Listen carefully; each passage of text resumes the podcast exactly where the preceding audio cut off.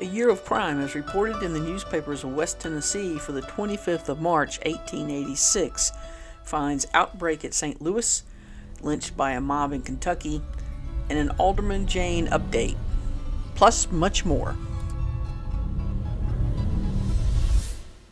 Please be aware that some articles published in 1886 used language that we find offensive today. It was my decision to report the articles as written during that time in the belief that we must tell the truth about our history. Today's articles are taken from the Memphis Appeal. A cheeky proceeding. Washington, March 24th. Ex Senator Bruce and ex Congressman Lynch of Mississippi called on the president today and appealed to him for moral support in suppressing outrages upon colored people in the South. The president promised to comply with their request. Outbreak at St. Louis. Conflict between the strikers and police. The switchman strike at Kansas City ended. The situation at Chicago. St. Louis, Missouri, March 24th. Superintendent Kerrigan will, it is believed, make another attempt this morning to send a Missouri Pacific freight train out of St. Louis. With the assistance of the special detectives employed by the company since the beginning of the strike and a strong force of policemen furnished him by the police board at its meeting yesterday. This heavy guard is thought necessary because of the failure of a similar effort yesterday through the interference of a large party of men and boys surrounding the train who parted it by pulling the coupling pins of the cars and switched it off its track. The three executive boards of the Knights of Labor, now in session yesterday, decided to meet with the businessmen of the city tonight in the Mercantile Library Hall and advise with them upon the situation before adopting any further measures intended to result in an extension of the strike to other railroads and other cities. From committeemen, it has been learned that there, the three executive committees now in session here anticipate that the meeting in Mercantile Hall tonight will result in some action by the businessmen of the city, which will procure a conference between a Knights of Labor committee and Mr. Hoxie and a satisfactory adjustment of the grievances. It is then seen that nothing in that direction is accomplished. Some of the plans already arranged will be put into execution. The first of these is understood to be a strike of the Knights of Labor in the railroad yards in St. East St. Louis, and circumstances will then decide what steps shall follow. Conflict between the strikers and the police. A freight train of 15 cars was made up this morning at the Union Depot and started over the Missouri Pacific tracks in the direction of 17th Street. Arriving at that point, the crowd called upon the engineer and firemen to leave their post, which they did. The mob here soon became so dense that it was deemed advisable to clear the yards and the police were summoned. Soon a force of about 150, commanded by the chief of police and the captains, arrived at the scene. The crowd was then ordered to disperse, and upon their refusing to do so, the police made a charge upon them, hoping to drive them away without using their clubs. The latter alternative, however, came necessary to resort to, the mob still resisting.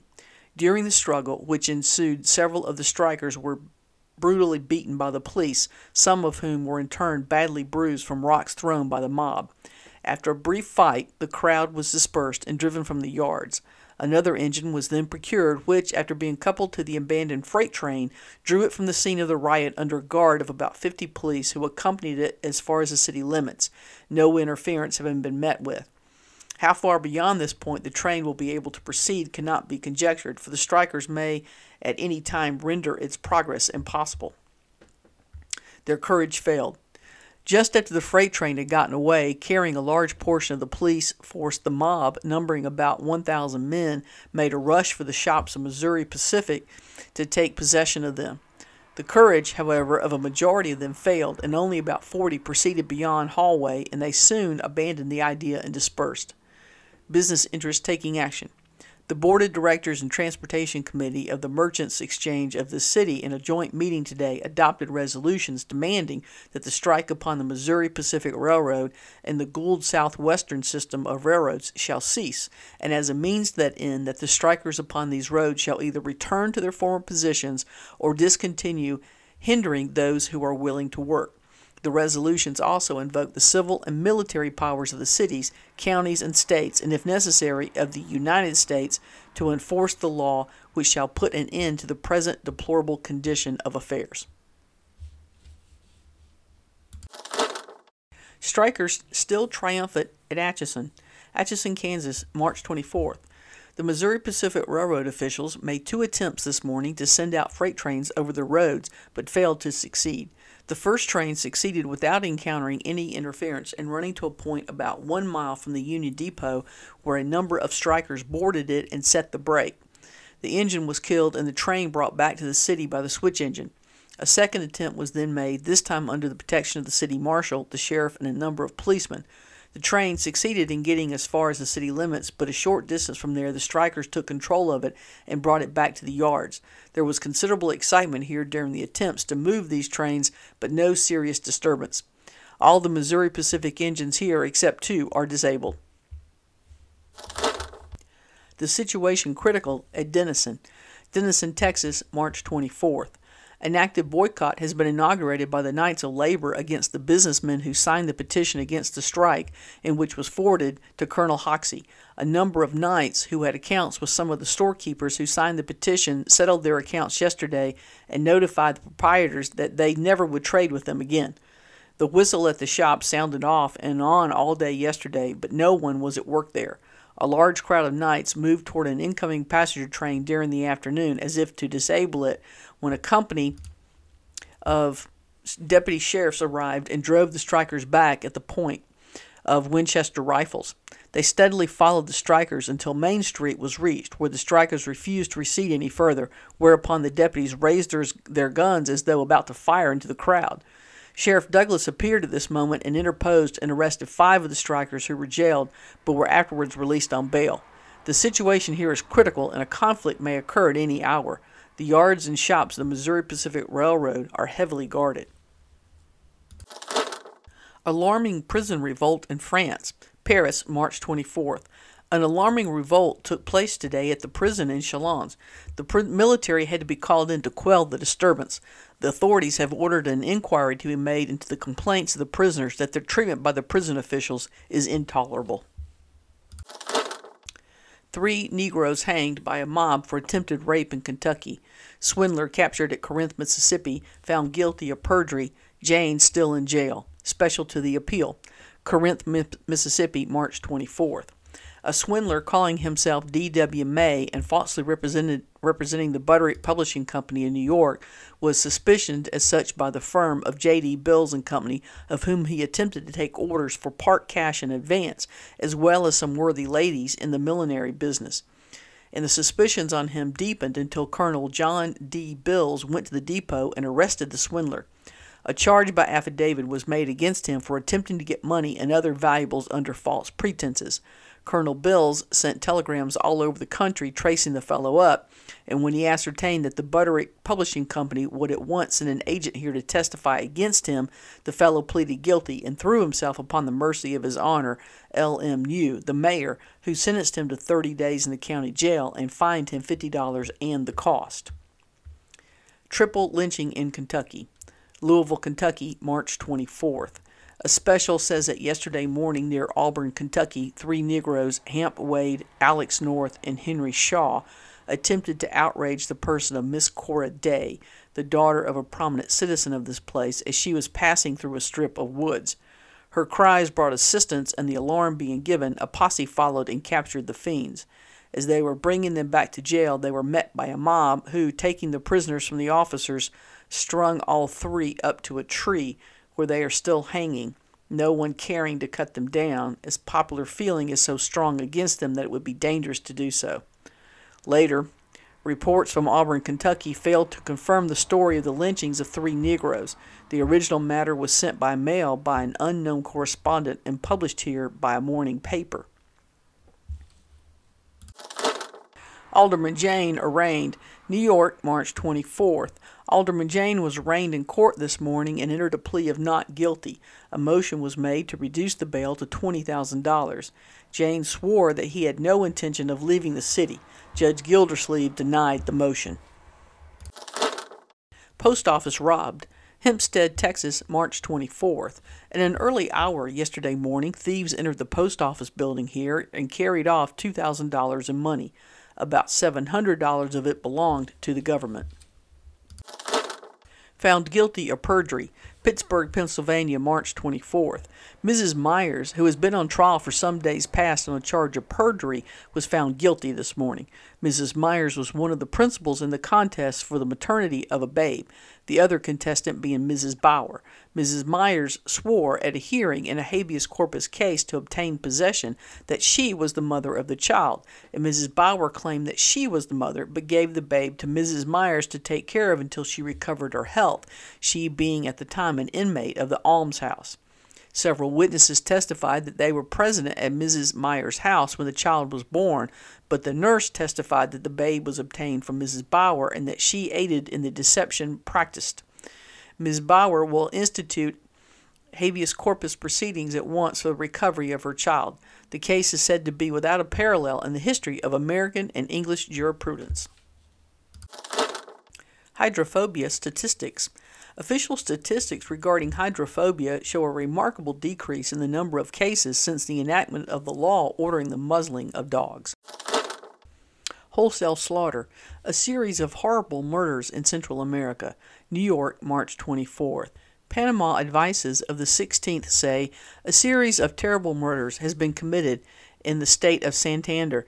An entire family was assassinated.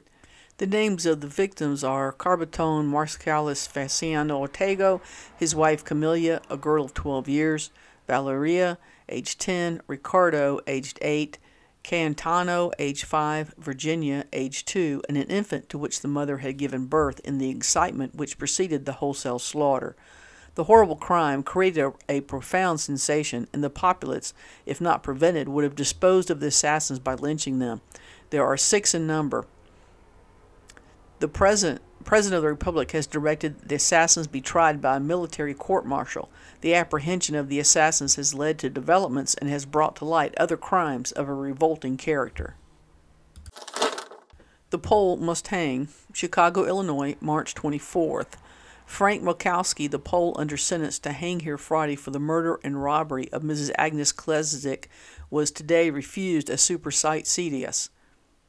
Tonight, his attorney makes public a letter signed by George Kowalski, who, confessing that he, not Mokowski, is the murderer and that the stolen articles found on Mokowski were given him by the real murderer with whom Mokowski was to divide the proceeds of the robbery. Here's another update on Alderman Jaehne from New York. Alderman Jaehne at Liberty, New York, March 24th. Alderman Jaehne was conducted to the Norton House this evening. There he and his bondsman were met by Judge Gildersleeve, who accepted the proffered securities, and the alderman departed with his friends. His bondmen are five in number Assemblyman Michael Brennan and his brother John, and three small tradesmen who qualified his worth from 2500 to 5000 each. Their agreement responsibilities are $17,000, the other $8,000 being deposited in cash. Incendiary fire in Montana, St. Paul, Minnesota, March 24th. A Pioneer Press special from Glendive, Montana says an incendiary fire this morning destroyed the block containing the Merchants Hotel and 11 business houses involving a loss of $50,000, insurance light. A fire at Lake Crystal, Minnesota this morning destroyed Gardner store with contents. Loss about $11,000. Insurance unknown.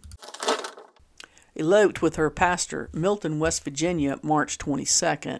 Great excitement prevails in town today, especially in religious circles, by the discovery that the Reverend N. A. Ramsey of this place had eloped last night with his cousin, Miss Rosa S. Hanley. The affair is rendered more shocking by the fact that the reverend gentleman, who stood most high in the estimation of his congregation, leaves an excellent wife and three small children. Miss Rosa Hanley was a social belle here, 18 years of age and very beautiful. She was regarded as an especial friend of her paramour's wife.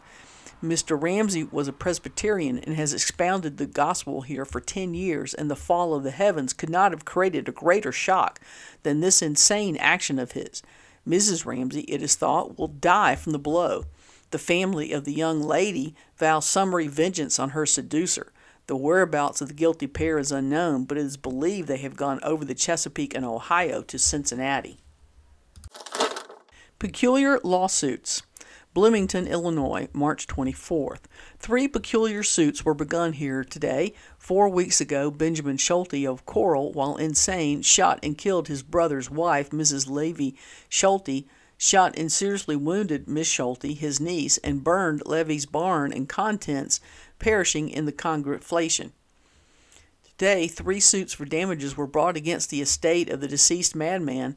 Levy Schulte brought suit for the loss of his wife and a suit for $4,000 damages on his barn and contents. Miss Schulte sues for damages inflicted upon her by her uncle. The suits aggregate $10,000. Trading Wives. Taylor, Georgia, March 22nd. A queer story of domestic life has just been unraveled here by the action of vigilantes. There has been living near here two families, one Mrs. Vina Hutto and the other Miss Julia Hutto, both the wives of the same man. Several nights ago, a party of masked men visited the houses of both women, dragged them from their beds, and soundly flogged them with hickory switches. They were then ordered to leave within a week. The husband, William Hutto, ran for the swamps when he heard the men approach. His reputation for trading in wives is widely known. He sold his first wife for a fiddle and a pin of shucks. He married a second, got a barrel of syrup for so doing, and she died on his hands before he could dispose of her. His third wife he sold for half a bushel of peas. His fourth wife was somewhat of a termagant, whom he found it impossible to sell, although he offered her on trial, so he abandoned her. The two women concerned in the present difficulty are his fifth and sixth wives, respectively. The next section of the paper is entitled City News. A sentence of 10 days in jail was imposed upon Lise Brown yesterday for larceny. The Dan O'Donnell shooting case will be taken up in the criminal court today. Stephen Foy, who killed his mistress Annie Pingen at the old library building some days ago, was found guilty of manslaughter by a jury in the criminal court yesterday and sentenced to three years in the penitentiary. That's the crime news for the 25th of March, 1886, from the Memphis Appeal. Please join me again for another episode of A Year of Crime as reported in the newspapers of West Tennessee.